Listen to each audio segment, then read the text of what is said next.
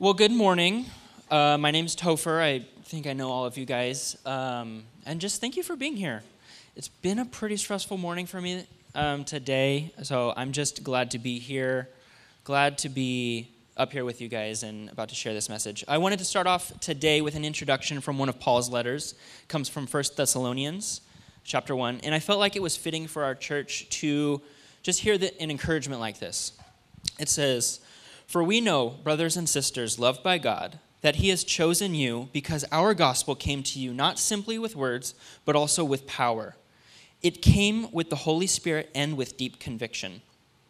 You know how we lived among you for your sake. Apparently, Paul lived in Thessalonica, uh, Thessalonica for a little bit. Um, you know how we lived among you for your sake.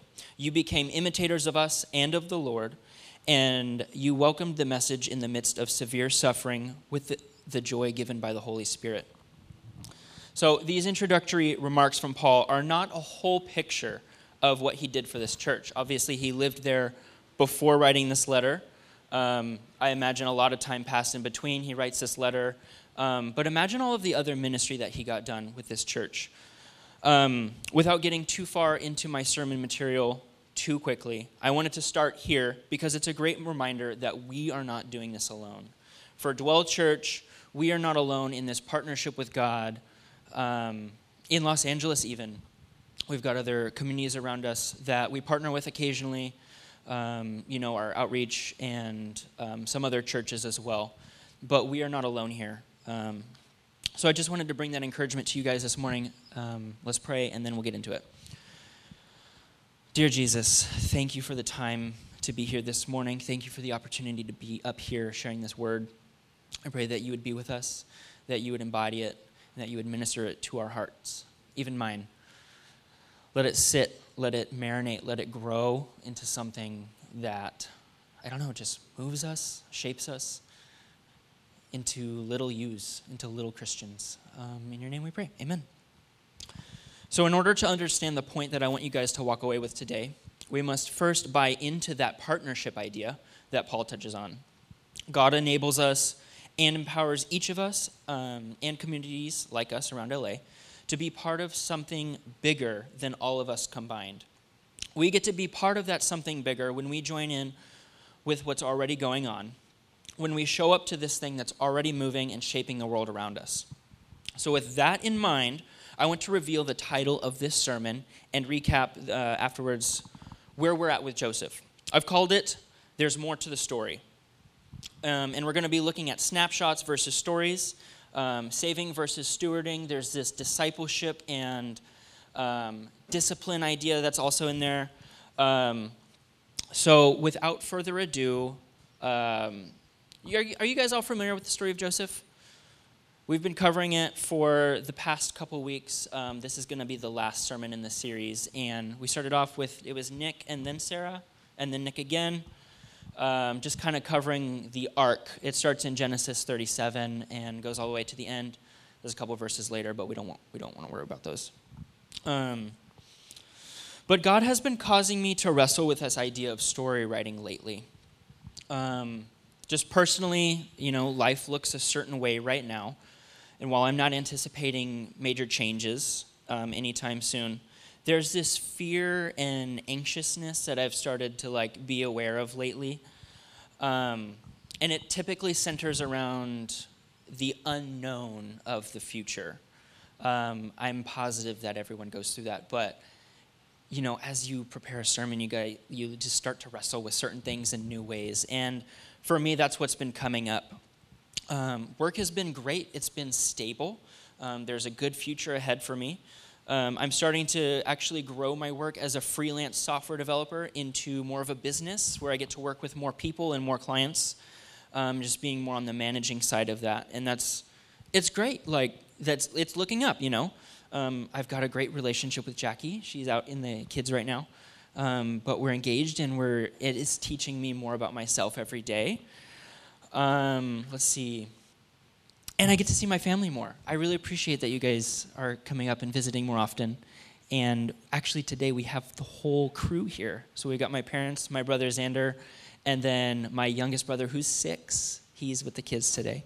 Um, but they're all here today. So, like, what could I complain about? What could I be worried about, right?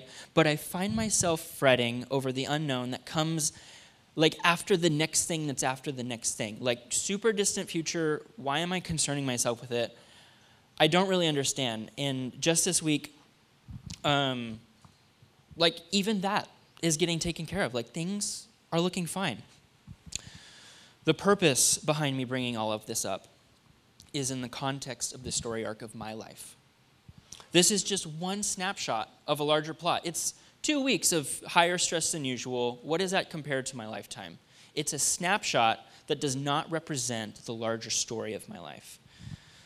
Um, and I take comfort in that, actually. That really, taking that perspective out, guys, really uh, let a lot of stress off. Um, so, just like I said in the intro, being part of something bigger, um, taking that perspective, um, zooming out a little bit, um, not only helps you get more involved into um, where you're around, but it like multiplies your efforts. You know, you guys know, you just partnering with other people multiplies the effort that you're all putting in. Does something bigger than yourself. The parts or the whole is greater than the sum of its parts, right? So this snapshots versus stories idea.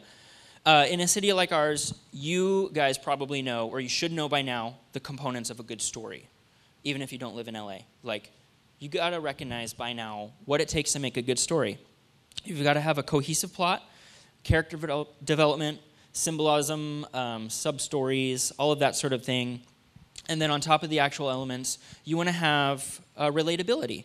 You want to have emotions, uh, and you want uh, you want things to be complex enough to be interesting, but not convoluted. Um, but similar to this idea of a snapshot, um, you can't look at one scene of a movie or one chapter of a book and know how the whole thing goes. I mean, sometimes you can make crazy predictions about what it's got to be, but there's so much that goes on in a story that is not represented in any one snapshot. It's the cumulative kind of sum of those parts. So, to get into Joseph's arc, um, you guys will probably recall that Joseph had a lot of brothers. So his dad is Jacob. He had 12 sons. Jacob, uh, Joseph was the second uh, youngest, but he was also the favorite. The rest of his brothers sold him into slavery to the Egyptians. Um, he lands himself in prison. He interprets some dreams. Um, does any of this ring a bell? Okay, great. So that all happens, and then Pharaoh brings him up for um, some dream interpretation and then gives him a job basically, um, I think of like the prime minister of Egypt. So if you think of Theresa May to the Queen of England, like this dude was powerful. Um, he had lots of control. So Joseph's brothers eventually come to Egypt. Um, I think that's where my passage starts today. In, in chapter 42, Joseph's brothers return to Egypt during the time of the famine. Do you guys know about the famine? So they come by looking for food. Joseph gives, um, gives them their food for free plus like some extra money. Um, and it's like this back and forth of them going um, home and back to Egypt. And basically, they find favor with Joseph because, like, they didn't recognize him. He recognizes them, though, and takes care of them. Um, let's see what else is going on. So, like, it, the, the rest of the passage wraps up with um, some other nice little stories about how his brothers get involved. Um, I think towards the end, he actually gives them like this huge plot of land um, in a region called Goshen, if I remember correctly.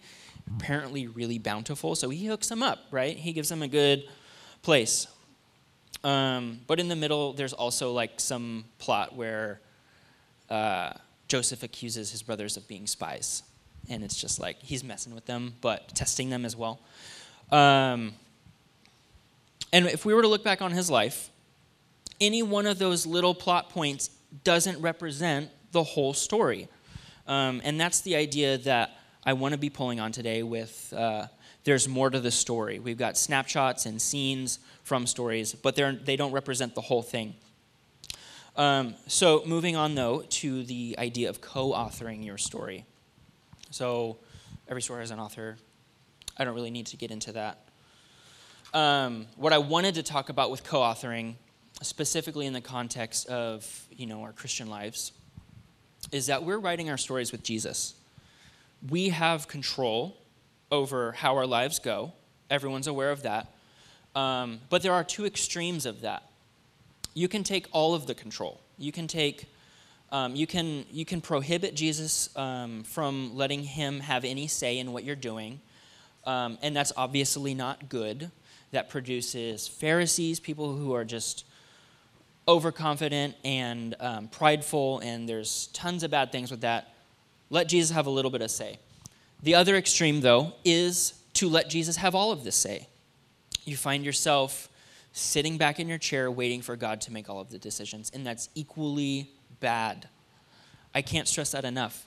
There's a balance here, just like most things. There's a balance between letting Jesus have a say and letting yourself have a say. Um, we can take either too much control over the story, um, or we can take too little of um, control. So, how do we know the difference? How do we know where that balance is? And it's through discernment.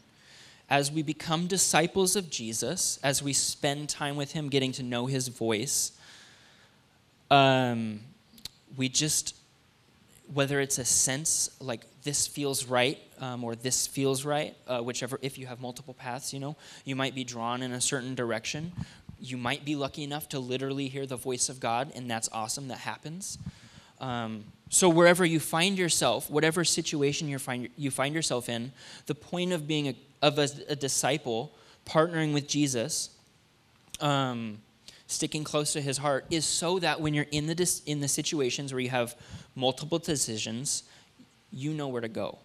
You don't have to wait around, waiting for some magical sign. Too many people are just waiting around for some abstract thing that they don't even know what, would, what it would look like and then when they get that sign, if they're taking the back seat, they're not going to know that it's the sign. So God's saying, hey, go this way, go left.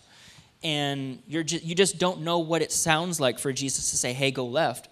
So you just, you sit there paralyzed. It's not a great way to live.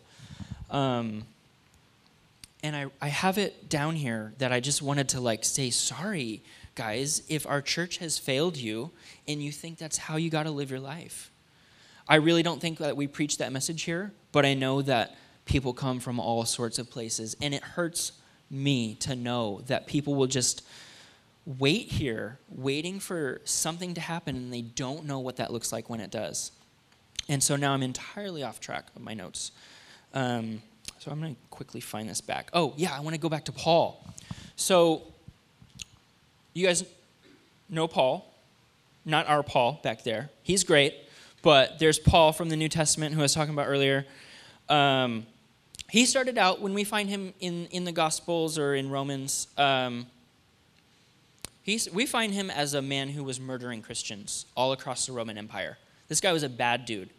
So, villain of the story. Um, then eventually he gets converted into a Pharisee of Pharisees, he calls himself. Uh, Paul eventually goes on to ministering to and partnering with little churches all across this same empire. Um, and it's pretty great. He wrote almost half of the New Testament. But I want to suggest um, that he must have been listening pretty close to the heart of Jesus, whispering the, the whispers of the Spirit. Did he not? How could someone that powerful, influential, successful have that sort of impact without being so close to the heart of Jesus. He knew where to go, what to do, where to be by being close to Jesus. Um, and I kind of carried this theme backwards into Joseph as well. I started seeing this theme rise up as I read through the chapters and chapters on him. Joseph continually did well. He was a great steward of what, we, what he was given with, uh, given.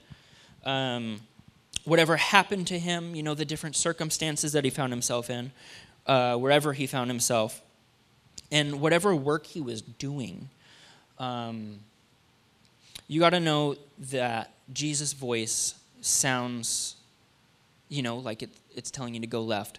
But I know Joseph didn't have Jesus. So it's that sticking to your faith idea, um, being attentive to it, um, intentionally pursuing it in order to know what the next step might look like. Um, and when it's hard and busy, just like it is in my life right now, it things look good, but it's busy as heck. Um, there are several options. There might be several options in front of you. How do you know that you're picking the right one? It's um, it's building this trustworthiness over time too. That's really what discipleship is. It's a long game. Um, people often ask, "Lord, help me trust you more." Well, that's like an instant invitation to have very hard to trust Jesus situations come up right away, um, where He will build your trust in Him, um, and actually, His trust of you. Can He trust you with what He's given you? Yes. Okay, He'll give you more. Um, and that's just kind of how it works.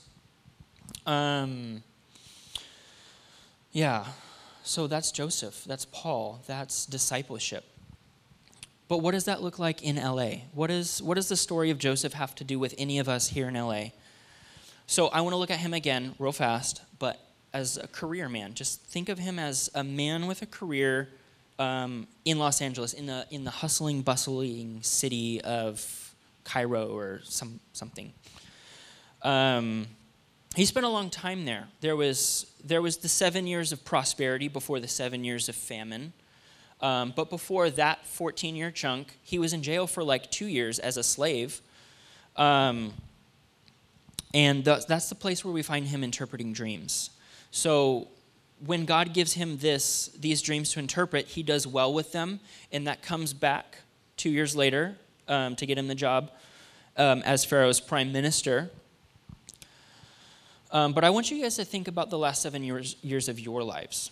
I'm sure that it looks way different now than it did, what, 2012? Um, just bring it up into your mind. What has changed in that time? How many opportunities has God given you to trust Him more and be trusted more um, in that time?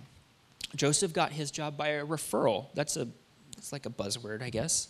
Um, and it turned out to be this prime ministership. So he went, he did go from zero to 100 really fast, you know, slave in jail to the top of the country. Um, that's not very typical, but during that seven years of prosperity, he had to prove himself still. I'm sure Joseph could have easily had him executed if he wasn't following through on what he was, um, what he was given. And I'm not suggesting that God is going to execute us if we don't prove ourselves trustworthy. But he just couldn't sit at the top um, of the nation for seven years. And when the famine struck, just figure it out. He was stewarding what he was given, he was stewarding what the nation was given, so that when the hard times came, he was the trustworthy person that could be trusted with all of the resources, with feeding the country, with feeding everyone that was going hungry um, when that famine hit. I don't think he was just sitting around. I think he was putting his butt to work, stewarding the abundance of the land. He stuck to his plan that he told Pharaoh. You know, he gave, I think, like as a freelancer, I think uh, Joseph gave him a bid. He gave him a proposal, project proposal. And then, hey, it's gonna it's gonna be 14 years. Halfway through, things are gonna start to suck. But I got you. I got this. We'll carry it. We'll be fine. Um, and what happened? He followed through. He was trustworthy with what he was given. Um, and I think that's just an incredible story. I had never really honestly seen it that way um, until I read through this passage, these uh, 40, uh, 42 through 50, um, in preparation for today. It was actually captivating what the arc of, of Joseph's life looked like, you know? I saw these snapshots. Um, Joseph is a slave. He got sold into slavery previously. Um, there were some really crappy things that happened to Joseph, let's be honest. Um, but there were also so some really great things, and together they make up an incredible story arc that I think is just amazing. So, Jackie, can you come up for response? We're going to start to close this out. Um, looking again at Paul, though, the lesson is to stay close to Jesus. We can't write a good story without that discernment piece. And that doesn't happen by just praying to hear the voice of God. That prayer is an instant invitation, as I said earlier, to sit with Him, to learn His voice when those new, hard to trust Jesus situations come up. That's an invitation to sit with Him, to know His voice. And actually, the third song today really struck me with that. It like tied so good. There's no place I would rather be than here in your love whatever life looks like right now, there's no place where I would rather be than here in the love of God. And so, whether or not you have a fuller picture of what the next season of your life might look like, as you grow in trustworthiness, the Lord gives you more and more to work with, bigger and bigger decisions to make on your own, giving you more control over your story, giving you more permission to decide what your life is going to look like. God isn't sitting up there playing puppet master. Um, and this is the part where I had that apology written earlier. So I'm going to reiterate it. I'm sorry, guys, if that's what you think God is. He's not up there a ventriloquist, He's not up there making every decision. Um, think of it from a manager's perspective of a business. The manager is not there to, to do every little thing. That's why they hire other people to do those things. You got it? I think that's exactly what God wants as well. Um, I think in my last sermon, I touched this on this idea of us being created in the image of God. Now, God is an inherently creative being. So, what does it mean for us to be created in that image? It means that we are also creators. You can't create something new or something fresh if you're waiting on someone else to tell you what to do. You got to go for it. You got to take charge and you got to take authority to make those decisions, to create something new, to make your life look like something that would honor Jesus, but not something that He gave you every little direction. That's not fun. That's not what life is about.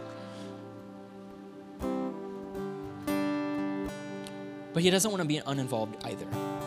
So, this discernment idea, this discipleship idea, sitting with God in the quiet and in His presence, getting to know His voice, letting Him have say where He wants to have say, yielding to that. And we even read in the Bible about people who push back on that. They get their way and things turn out great. As people who know and love God, He's going to be trusting us to make those decisions, to be writing those parts of our story. And I think we're all going to look back in a couple years, say, yeah, it was stressful. It was a little hard. And it was hard to trust Jesus with that. But it's going to be worth it. Think about the last seven years of your life. Maybe there's regrets. Maybe there's things you wish you could have done differently. But what does life look like today? Was it worth it? Thank you, guys.